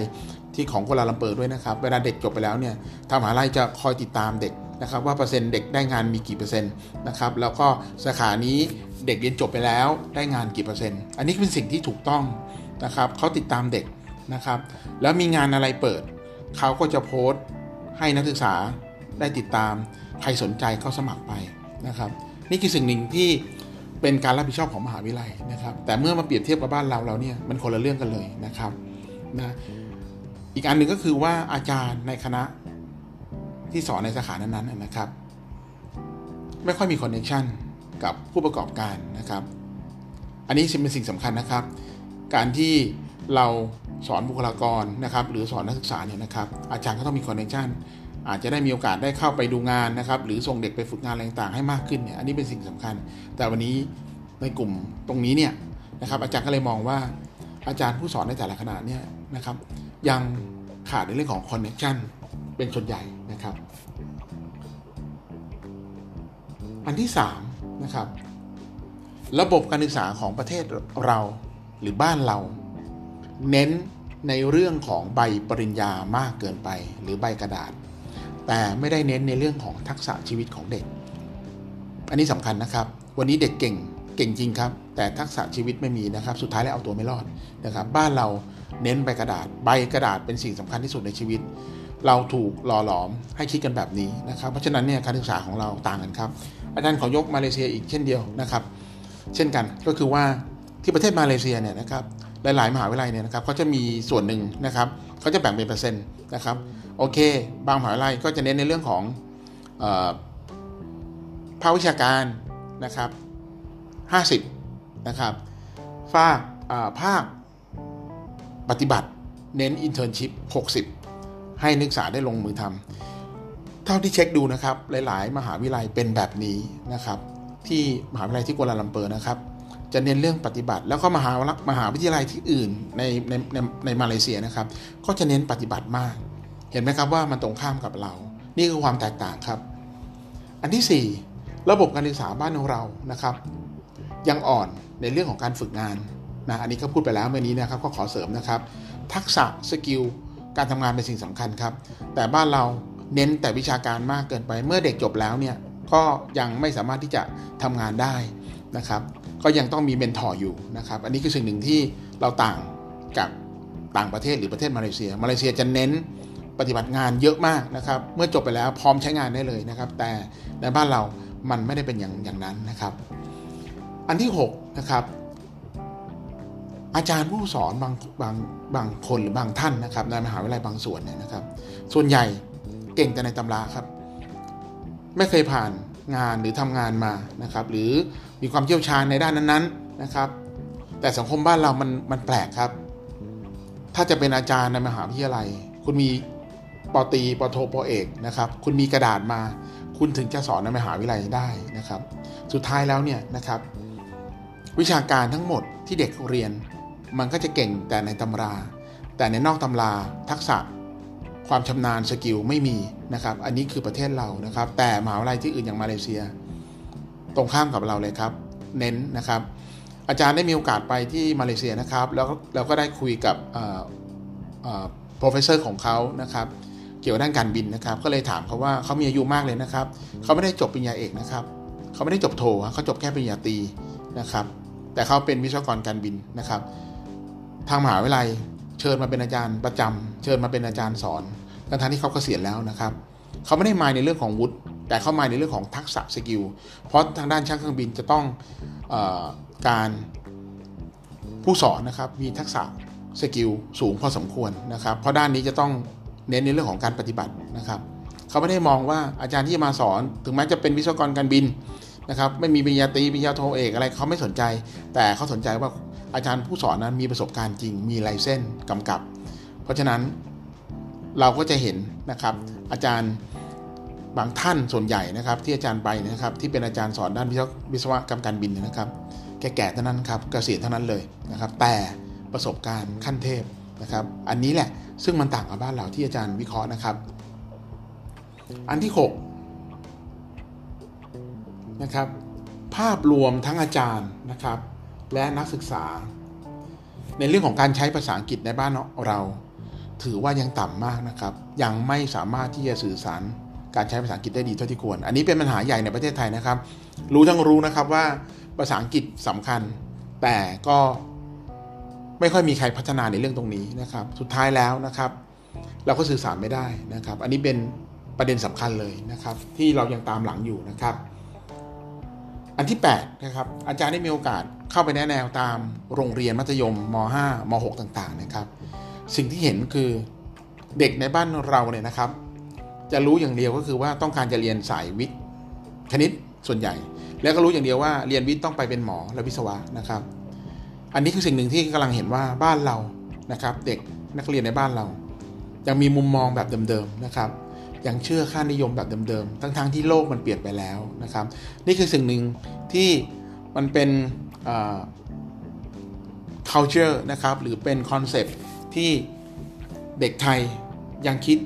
แค่อาชีพหมอกับวิศวะเท่านั้นนะครับ จริงๆแล้วมันมีอีกหลากหลายอาชีพที่เรียนแล้วมันน่าสนใจ แล้วอาจจะดีกว่าหมอหรือวิศวะก็ได้นะครับ แต่เด็กไทยไม่เข้าใจครับ รู้อย่างเดียวว่าถ้าเรียนหมอวิศวะ ให้คนจบแล้วมีคนนับหน้าถือตานะครับ นี่คือเรียนแบบ เขาเรียกอะไรล่ะ เรียนแบบแคร์ความรู้สึก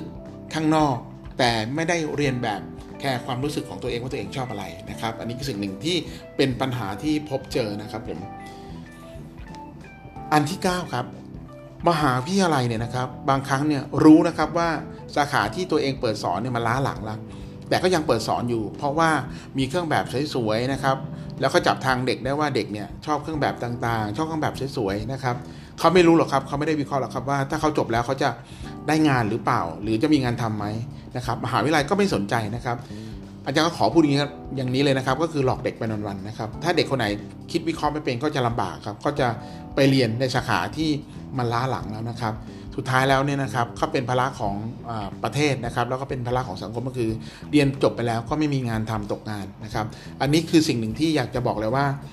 มันเป็นอย่างนี้จริง ๆ แล้วก็หลาย ๆ มหาวิทยาลัยใช้รูปแบบการจับเด็กในลักษณะแบบนี้นะครับ อันที่ 10 ครับ อันนี้เป็นสิ่งสำคัญครับ มหาวิทยาลัยในบ้านเรานะครับ เปิดกันเป็นดอกเก็ดนะครับเขาเรียกว่าไม่มีอัตลักษณ์ของตัวเองนะครับ มหาวิทยาลัยในบ้านเราไม่เน้นเฉพาะทาง ตัวเองถนัดด้านไหน สอนด้านนั้นนะครับ แต่วันนี้เปิดกันจับฉ่ายเลยครับ เปิดกันทุกที่นะครับ ไอ้นี่เปิดได้ฉันก็จะเปิดได้นะครับ อะไรต่างๆแบบนี้นะครับ อาจารย์ถึงบอกว่ามหาวิทยาลัยในบ้านเราไม่มีอัตลักษณ์ของตัวเอง เก่งตรงไหนนะครับ ก็ต้องพัฒนาในส่วนนั้นนะครับ แต่วันนี้เปิดหลายสาขาเลยไม่รู้ว่าตัวเองเด่นด้านไหนนะครับ แต่ถ้าที่มาเลเซีย มหาวิทยาลัยในที่มาเลเซียไม่เหมือนบ้านเราครับ ถ้าถนัดการบินก็ต้องเป็นมหาวิทยาลัยกัวลาลัมเปอร์ ซึ่งถือว่าเป็นอันดับหนึ่งของมาเลเซีย แต่ถ้าจะเป็นด้านปิโตรเลียม ก็เป็นมหาวิทยาลัยของทางปิโตรนาสนะครับ หรือของ UCSI นะครับ ที่เขาจะเปิดด้านนี้ คือถ้าจบด้านนี้มาด้านปิโตรเลียมมานะครับ รู้เลยว่าต้องไปเรียนที่ที่มหาวิทยาลัยไหนของมาเลเซียนะครับ ถ้าจะเป็นในเรื่องของรถไฟนะครับ ก็ที่ U of กัวลาลัมเปอร์อะไรต่างๆเนี่ยนะครับ นี่คืออัตลักษณ์มหาวิทยาลัยของเขาไม่ได้เปิดมั่วซั่วเหมือนบ้านเรานะครับ นี่คือสิ่งหนึ่งแล้วก็ มีจำนวนน้อยนะครับ ก็จะมีอยู่แค่ประมาณ 1 มหาวิทยาลัยหรือ2มหาวิทยาลัยเท่านั้นนะครับ ที่จะเปิดเหมือนกันนะครับ ไม่เหมือนบ้านเราคือเป็น 10 20 มหาวิทยาลัยเปิดได้กันหมดเลย นี่คือความต่างนะครับ อันที่ 11 ครับ วันนี้อาจารย์ผู้สอนนักเรียนหรือว่าอาจารย์มหาวิทยาลัยนะครับ ไม่ค่อยมีเวลาหรอกครับ อันที่นี้หมายความว่าไม่ค่อยมีเวลาให้เด็กครับ อาจารย์เน้น อะไรครับตำแหน่งงานนะครับ เพื่อตัวเองนะสุดท้ายไม่มีเวลาพัฒนาตัวเด็กนะครับ อันนี้เป็นสิ่งสำคัญครับอะไรเป็นปัญหาว่าอาจารย์ก็อยากได้ตำแหน่ง สุดท้ายแล้วไม่ได้มีเวลาเอาใจใส่หรือพัฒนาตัวเด็กนะครับ อันนี้คือสิ่งหนึ่งที่ที่อาจารย์มองและเห็นได้ชัดนะครับ อันที่ 12 ครับระบบการศึกษาบ้านเรานะครับ ไม่เปลี่ยนนะครับยังเน้นการสอนแบบเดิมๆนะครับ เชื่อไหมครับว่ามีด็อกเตอร์เยอะมากเลยในบ้านเรานะครับทางด้านการศึกษาไปดูงานต่างประเทศกันเยอะมากนะครับ แต่สุดท้ายแล้วเนี่ยกลับมาประเทศไทยก็ยังเหมือนเดิม ไม่มีอะไรพัฒนาขึ้น เพราะฉะนั้นคำถามถามว่าไปดูงานเพื่ออะไร ได้มีความรู้อะไรกลับมาใหม่ๆไหมแต่วันนี้ไม่มีครับทุกอย่างเหมือนเดิมนะครับ อีกอันหนึ่งนะครับ ในยุคนี้อันที่ 13 นะครับ อาจารย์ในยุคนี้นะครับ ต้องเร่งต้องเข้าใจในเรื่องของระบบ IT นะครับแอปพลิเคชันต่างๆ แต่วันนี้เท่าที่ดูก็คืออาจารย์ส่วนใหญ่จะอ่อนในเรื่องของ IT นะครับ อันนี้คือสิ่งหนึ่งที่จะต้องพัฒนานะครับ สุดท้ายนะครับเขาบอกเลยครับว่าทำไมการศึกษาของบ้านเราถึงไม่พัฒนาไปได้ถึงในจุดที่สุดขีดนะครับ ผู้บริหารมหาวิทยาลัย บางคนนะครับ อันนี้ผมไม่ยกตัวอย่างเออผมผมขอยกตัวอย่างแล้วกัน แต่ผมไม่เอ่ยชื่อนะครับ อยากเข้ามาเป็นในตำแหน่งตำแหน่งหนึ่งแล้วมีโครงการใหญ่ ๆ เกิดขึ้นนะครับ สุดท้ายก็อยากจะเป็นผู้ดูแลโครงการต่างๆนะครับ เพื่อจะมากินกันนะครับ และนี่เป็นเรื่องจริงครับ เวลามีโครงการใหญ่ ๆนะครับ ดีๆสำหรับเด็กนะครับ ก็จากจะก็จะมีอาจารย์พวกผู้ใหญ่นะครับ หลาย ๆ หลาย ๆ คนเนี่ยนะครับ อยากเข้ามาดูแลโครงการนี้เพื่อจะมากินมาช่อโกงกันนะครับและนี่มันเป็นเรื่องจริงครับ ผมบอกเลยว่าเป็นเรื่องจริงแล้วก็เป็นปัญหาใหญ่มากนะครับ มีครับมีบางสถาบันนะครับ กินกันไม่รู้ไม่สนใจอะไรใหญ่ดีเลยเลยนะครับ สุดท้ายแล้วเนี่ยนะครับ กรรมมาตกที่เด็ก เด็กไม่ได้มีคุณภาพอะไรเลยนะครับ เพราะว่าผู้ใหญ่ อยากเข้ามามีตำแหน่ง มาโกบมาโกย อยากไม่ได้เงิน มาหาทางซิกแซกเพื่อจะโกงกินนะครับ ในโครงการต่างๆ อันนี้คือสิ่งหนึ่งที่อยากจะบอกว่าเป็นปัญหาใหญ่มากนะครับ แล้วอาจารย์ก็ได้พบเจอด้วย แต่ก็ไม่ขอเอ่ยชื่อนะครับ ว่าสถาบันใด แต่คิดว่า ถ้าเป็นแบบนี้แย่มากๆจริงๆครับนะครับก็อันนี้ก็เป็นคร่าวๆนะครับที่เรามาคุยกันนะครับ วันนี้ก็คิดว่าน่าจะเป็นข้อมูลข่าวสารเป็นประโยชน์นะครับ ให้เราเห็นว่าในมุมมองของระบบการศึกษาบ้านเราว่าทำไมประเทศเราถึงไม่พัฒนา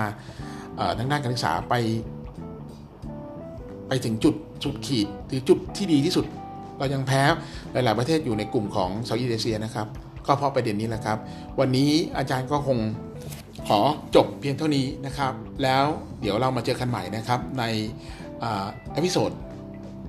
ที่ 5 นะครับ ก็จะมีเรื่องราวอะไรต่างๆ มาเล่ามาคุยกันต่อไปนะครับสำหรับวันนี้ก็ขอจบแต่เพียงเท่านี้นะครับ ขอบคุณครับ สวัสดีครับผม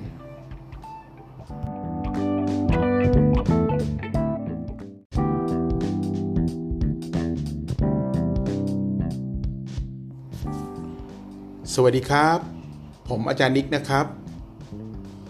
หายหน้าหายตาไปนานเลยนะครับพอดีไม่ได้มาคุยกันนานมากเลยนะครับ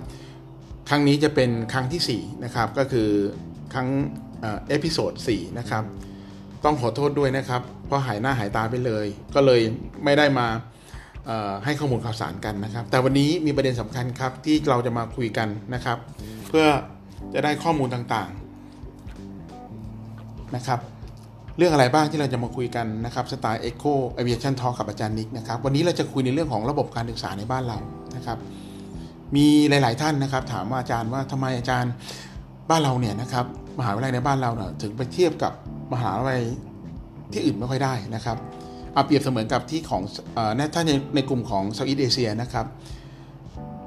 เราได้มีการจัดลำดับ ranking นะครับในกลุ่มของเซาท์อีสเอเชียนะครับ บ้านเราเนี่ยจุฬาครับ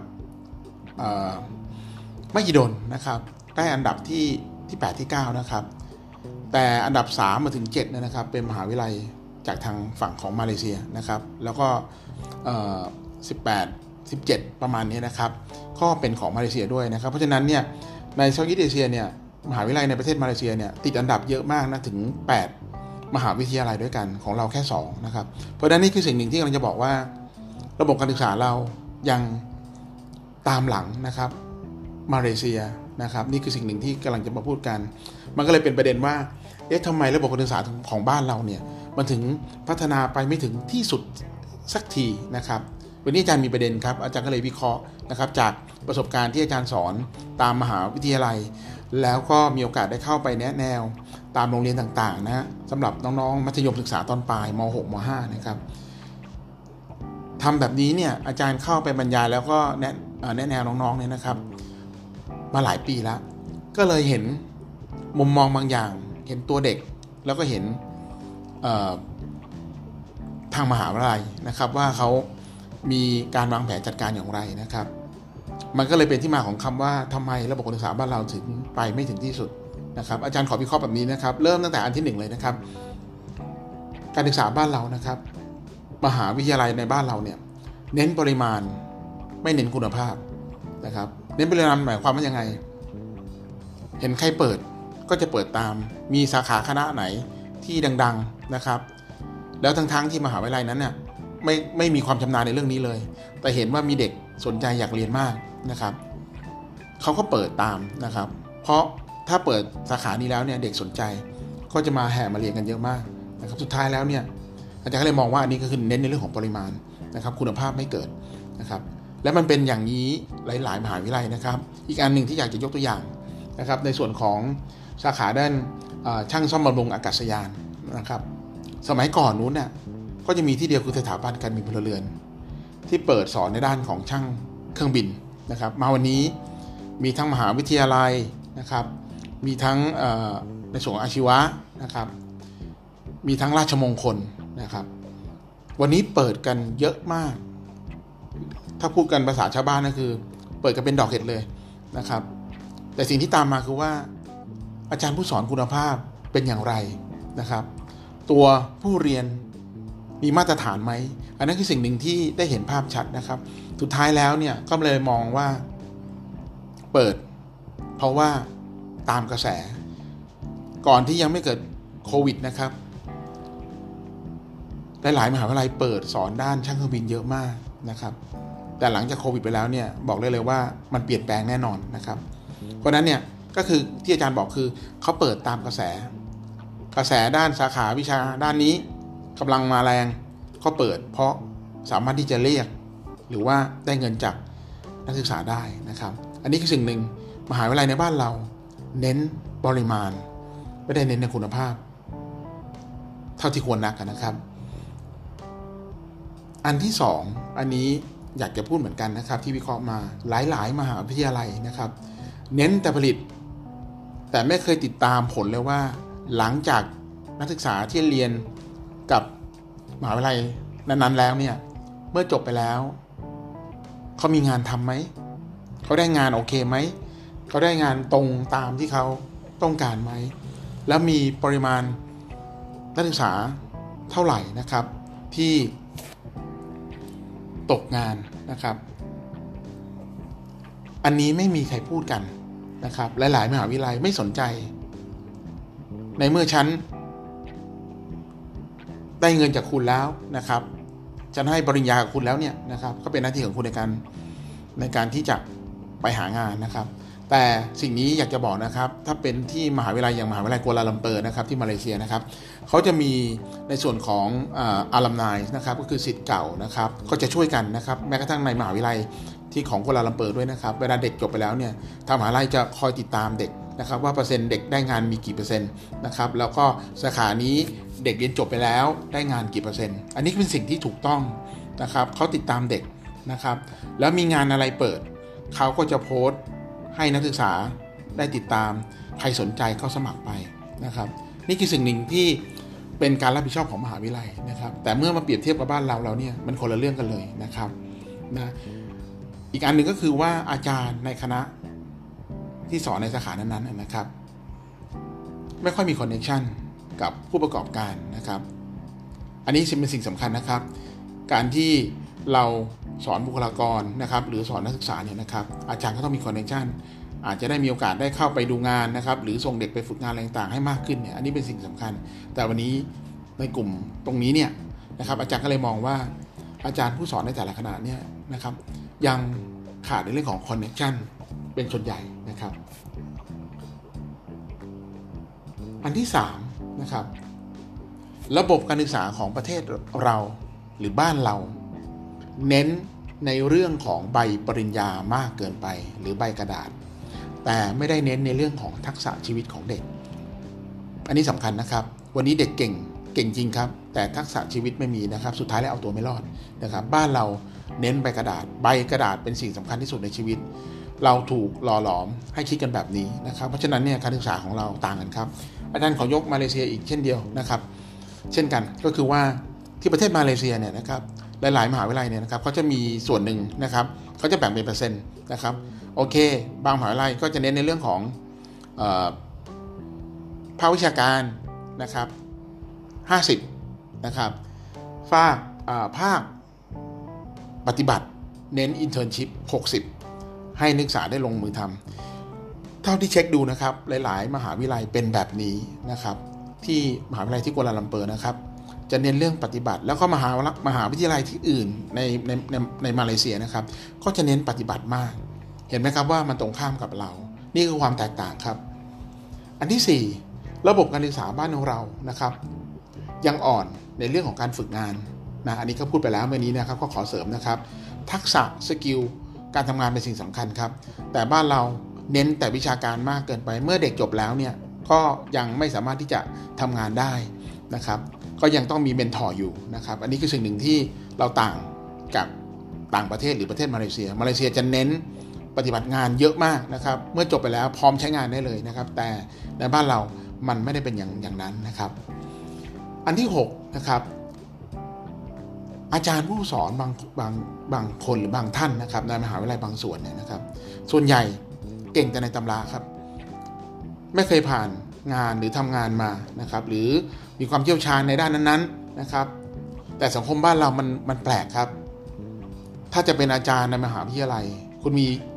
ปตีปโทปเอกนะครับ คุณมีกระดาษมา คุณถึงจะสอนในมหาวิทยาลัยได้นะครับ สุดท้ายแล้วเนี่ยนะครับ วิชาการทั้งหมดที่เด็กเรียน มันก็จะเก่งแต่ในตำราแแต่ในนอกตำราทักษะความชำนาญสกิลไม่มีนะครับ อันนี้คือประเทศเรานะครับ แต่มหาวิทยาลัยที่อื่นอย่างมาเลเซีย ตรงข้ามกับเราเลยครับ เน้นนะครับ อาจารย์ได้มีโอกาสไปที่มาเลเซียนะครับ แล้วเราก็ได้คุยกับ professor ของเขานะครับ เกี่ยวกับด้านการบินนะครับ ก็เลยถามเขาว่าเขามีอายุมากเลยนะครับเขาไม่ได้จบปริญญาเอกนะครับเขาไม่ได้จบโทเขาจบแค่ปริญญาตรีนะครับ แต่เขาเป็นวิศวกรการบินนะครับ ทางมหาวิทยาลัยเชิญมาเป็นอาจารย์ประจำเชิญมาเป็นอาจารย์สอนทั้งที่เขาเกษียณแล้วนะครับ เขาไม่ได้มาในเรื่องของวุฒิแต่เขามาในเรื่องของทักษะ skill เพราะทางด้านช่างเครื่องบินจะต้องการผู้สอนนะครับมีทักษะ skill สูงพอสมควรนะครับ เพราะด้านนี้จะต้องเน้นในเรื่องของการปฏิบัตินะครับ เขาไม่ได้มองว่าอาจารย์ที่มาสอน ถึงแม้จะเป็นวิศวกรการบินนะครับ ไม่มีปริญญาตรีปริญญาโทเอกอะไรเขาไม่สนใจ แต่เขาสนใจว่าอาจารย์ผู้สอนนั้นมีประสบการณ์จริงมีลายเส้นกำกับ เพราะฉะนั้นเราก็จะเห็นนะครับอาจารย์ บางท่านส่วนใหญ่นะครับ ที่อาจารย์ไปนะครับ ที่เป็นอาจารย์สอนด้านวิศวกรรมการบินนะครับ แก่ๆเท่านั้นครับเกษียณเท่านั้นเลยนะครับ แต่ประสบการณ์ขั้นเทพนะครับ อันนี้แหละซึ่งมันต่างกับบ้านเราที่อาจารย์วิเคราะห์นะครับ อันที่6นะครับภาพรวมทั้งอาจารย์นะครับ และนักศึกษา ในเรื่องของการใช้ภาษาอังกฤษในบ้านเรา ถือว่ายังต่ำมากนะครับ ยังไม่สามารถที่จะสื่อสาร การใช้ภาษาอังกฤษได้ดีเท่าที่ควร อันนี้เป็นปัญหาใหญ่ในประเทศไทยนะครับ รู้ทั้งรู้นะครับว่าภาษาอังกฤษสำคัญ แต่ก็ไม่ค่อยมีใครพัฒนาในเรื่องตรงนี้นะครับ สุดท้ายแล้วนะครับ เราก็สื่อสารไม่ได้นะครับ อันนี้เป็นประเด็นสำคัญเลยนะครับ ที่เรายังตามหลังอยู่นะครับ อันที่8นะครับอาจารย์ได้มีโอกาสเข้าไปแนะแนวตามโรงเรียนมัธยมม .5 ม .6 ต่างๆนะครับ สิ่งที่เห็นคือเด็กในบ้านเราเนี่ยนะครับ จะรู้อย่างเดียวก็คือว่าต้องการจะเรียนสายวิทย์คณิตส่วนใหญ่ แล้วก็รู้อย่างเดียวว่าเรียนวิทย์ต้องไปเป็นหมอและวิศวะนะครับ อันนี้คือสิ่งหนึ่งที่กำลังเห็นว่าบ้านเรานะครับ เด็กนักเรียนในบ้านเรา ยังมีมุมมองแบบเดิมๆนะครับยังเชื่อค่านิยมแบบเดิมๆ ทั้งๆทที่โลกมันเปลี่ยนไปแล้วนะครับ นี่คือสิ่งหนึ่งที่มันเป็น culture นะครับ หรือเป็นคอนเซปที่เด็กไทยยังคิด แค่อาชีพหมอกับวิศวะเท่านั้นนะครับ จริงๆแล้วมันมีอีกหลากหลายอาชีพที่เรียนแล้วมันน่าสนใจ แล้วอาจจะดีกว่าหมอหรือวิศวะก็ได้นะครับ แต่เด็กไทยไม่เข้าใจครับ รู้อย่างเดียวว่าถ้าเรียนหมอวิศวะ ให้คนจบแล้วมีคนนับหน้าถือตานะครับ นี่คือเรียนแบบเขาเรียกอะไรล่ะ เรียนแบบแคร์ความรู้สึกข้างนอก แต่ไม่ได้เรียนแบบแค่ความรู้สึกของตัวเองว่าตัวเองชอบอะไรนะครับ อันนี้คือสิ่งหนึ่งที่เป็นปัญหาที่พบเจอนะครับผม อันที่ 9 ครับ มหาวิทยาลัยเนี่ยนะครับ บางครั้งเนี่ยรู้นะครับว่าสาขาที่ตัวเองเปิดสอนเนี่ยมันล้าหลังแล้วแต่ก็ยังเปิดสอนอยู่ เพราะว่ามีเครื่องแบบสวยๆนะครับ แล้วก็จับทางเด็กได้ว่าเด็กเนี่ยชอบเครื่องแบบต่างๆ ชอบเครื่องแบบสวยๆนะครับเขาไม่รู้หรอกครับเขาไม่ได้วิเคราะห์หรอกครับว่า ถ้าเขาจบแล้วเขาจะได้งานหรือเปล่า หรือจะมีงานทํำไหมนะครับ มหาวิทยาลัยก็ไม่สนใจนะครับอาจารย์ก็ขอพูดอย่างนี้อย่างนี้เลยนะครับ ก็คือหลอกเด็กไปวันๆนะครับ ถ้าเด็กคนไหนคิดวิเคราะห์ไม่เป็นก็จะลำบากครับ ก็จะ ไปเรียนในสาขาที่มันล้าหลังแล้วนะครับ สุดท้ายแล้วเนี่ยนะครับเขาเป็นภาระของอประเทศนะครับ แล้วก็เป็นภาระของสังคมก็คือ เรียนจบไปแล้วก็ไม่มีงานทำตกงานนะครับ อันนี้คือสิ่งหนึ่งที่อยากจะบอกเลยว่า มันเป็นอย่างนี้จริง ๆ แล้วก็หลาย ๆมหาวิทยาลัยใช้รูปแบบการจับเด็กในลักษณะแบบนี้นะครับ อันที่ 10 ครับ อันนี้เป็นสิ่งสำคัญครับ มหาวิทยาลัยในบ้านเรานะครับ เปิดกันเป็นดอกเก็ดนะครับ เขาเรียกว่าไม่มีอัตลักษณ์ของตัวเองนะครับ มหาวิทยาลัยในบ้านเราไม่เน้นเฉพาะทาง ตัวเองถนัดด้านไหน สอนด้านนั้นนะครับ แต่วันนี้เปิดกันจับฉ่ายเลยครับ เปิดกันทุกที่นะครับไอ้นี่เปิดได้ฉันก็จะเปิดได้นะครับ อะไรต่างๆแบบนี้นะครับ อาจารย์ถึงบอกว่ามหาวิทยาลัยในบ้านเราไม่มีอัตลักษณ์ของตัวเอง เก่งตรงไหนนะครับ ก็ต้อง พัฒนาในส่วนนั้นนะครับ แต่วันนี้เปิดหลายสาขาเลยไม่รู้ว่าตัวเองเด่นด้านไหนนะครับ แต่ถ้าที่มาเลเซีย มหาวิทยาลัยในที่มาเลเซียไม่เหมือนบ้านเราครับ ถ้าถนัดการบินก็ต้องเป็นมหาวิทยาลัยโกลาลัมเปอร์ ซึ่งถือว่าเป็นอันดับหนึ่งของมาเลเซีย แต่ถ้าจะเป็นด้านปิโตรเลียม ก็เป็นมหาวิทยาลัยของทางปิโตนัสนะครับ หรือของ UCSS นะครับที่เขาจะเปิดด้านนี้ คือถ้าจบด้านนี้มาด้านปิโตรเลียมมานะครับรู้เลยว่าต้องไปเรียนที่ที่มหาวิทยาลัยไหนของมาเลเซียนะครับ ถ้าจะเป็นในเรื่องของออรถไฟนะครับ ก็ที่ U of กัวลาลัมเปอร์อะไรต่างๆเนี่ยนะครับ นี่คืออัตลักษณ์มหาวิทยาลัยของเขาไม่ได้เปิดมั่วซั่วเหมือนบ้านเรานะครับ นี่คือสิ่งหนึ่งแล้วก็มีจำนวนน้อยนะครับ ก็จะมีอยู่แค่ประมาณ 1 มหาวิทยาลัยหรือ2มหาวิทยาลัยเท่านั้นนะครับ ที่จะเปิดเหมือนกันนะครับ ไม่เหมือนบ้านเราคือเป็น 10 20 มหาวิทยาลัยเปิดได้กันหมดเลย นี่คือความต่างนะครับ อันที่ 11 ครับ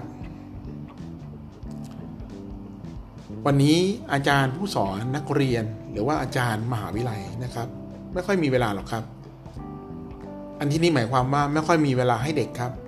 อาจารย์เน้นอะไรครับตำแหน่งงาน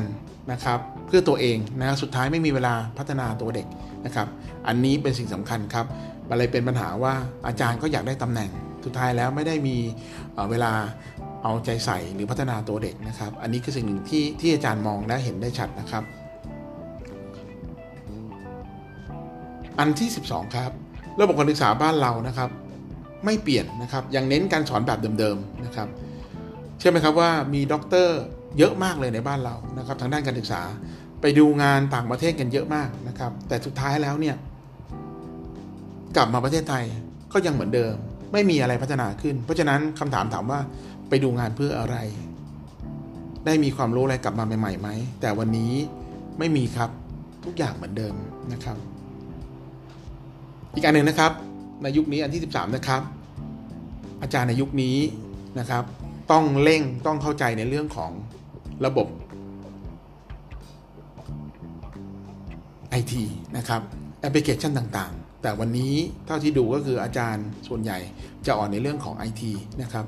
อันนี้คือสิ่งหนึ่งที่จะต้องพัฒนานะครับ สุดท้ายนะครับเขาบอกเลยครับว่าทำไมการศึกษาของบ้านเราถึงไม่พัฒนาไปได้ถึงในจุดที่สุดขีดนะครับ ผู้บริหารมหาวิทยาลัย บางคนนะครับ อันนี้ผมไม่ยกตัวอย่างเออผมผมขอยกตัวอย่างแล้วกัน แต่ผมไม่เอ่ยชื่อนะครับ อยากเข้ามาเป็นในตำแหน่งตำแหน่งหนึ่งแล้วมีโครงการใหญ่ ๆ เกิดขึ้นนะครับ สุดท้ายก็อยากจะเป็น ผู้ดูแลโครงการต่างๆนะครับ เพื่อจะมากินกันนะครับ และนี่เป็นเรื่องจริงครับ เวลามีโครงการใหญ่ ๆนะครับ ดีๆสำหรับเด็กนะครับ ก็จากจะก็จะมีอาจารย์พวกผู้ใหญ่นะครับ หลายๆหลายๆคนเนี่ยนะครับ อยากเข้ามาดูแลโครงการนี้เพื่อจะมากินมาช่อโกงกันนะครับและนี่มันเป็นเรื่องจริงครับ ผมบอกเลยว่าเป็นเรื่องจริงแล้วก็เป็นปัญหาใหญ่มากนะครับ มีครับ มีบางสถาบัน นะครับ กินกันไม่รู้ไม่สนใจอะไรใหญ่ดีเลยเลยนะครับ สุดท้ายแล้วเนี่ยนะครับ กรรมมาตกที่เด็ก เด็กไม่ได้มีคุณภาพอะไรเลยนะครับ เพราะว่าผู้ใหญ่อยากเข้ามามีตำแหน่ง มากอบมาโกย อยากไม่ได้เงิน มาหาทางซิกแซกเพื่อจะโกงกินนะครับ ในโครงการต่างๆ อันนี้คือสิ่งหนึ่งที่อยากจะบอกว่าเป็นปัญหาใหญ่มากนะครับ แล้วอาจารย์ก็ได้พบเจอด้วย แต่ก็ไม่ขอเอ่ยชื่อนะครับ ว่าสถาบันใด แต่คิดว่าถ้าเป็นแบบนี้แย่มากๆจริงๆครับนะครับ ก็อันนี้ก็เป็นคร่าวๆนะครับ ที่เรามาคุยกันนะครับ วันนี้ก็คิดว่าน่าจะเป็นข้อมูลข่าวสารเป็นประโยชน์นะครับ ให้เราเห็นว่าในมุมมองของระบบการศึกษาบ้านเราว่าทำไมประเทศเราถึงไม่พัฒนาทางด้านการศึกษาไป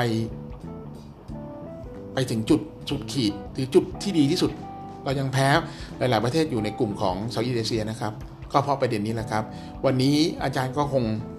ขอจบเพียงเท่านี้นะครับ แล้วเดี๋ยวเรามาเจอกันใหม่นะครับใน episode ที่5นะครับก็จะมีเรื่องราวอะไรต่างๆ มาเล่ามาคุยกันต่อไปนะครับสำหรับวันนี้ก็ขอจบแต่เพียงเท่านี้นะครับ ขอบคุณครับ สวัสดีครับผม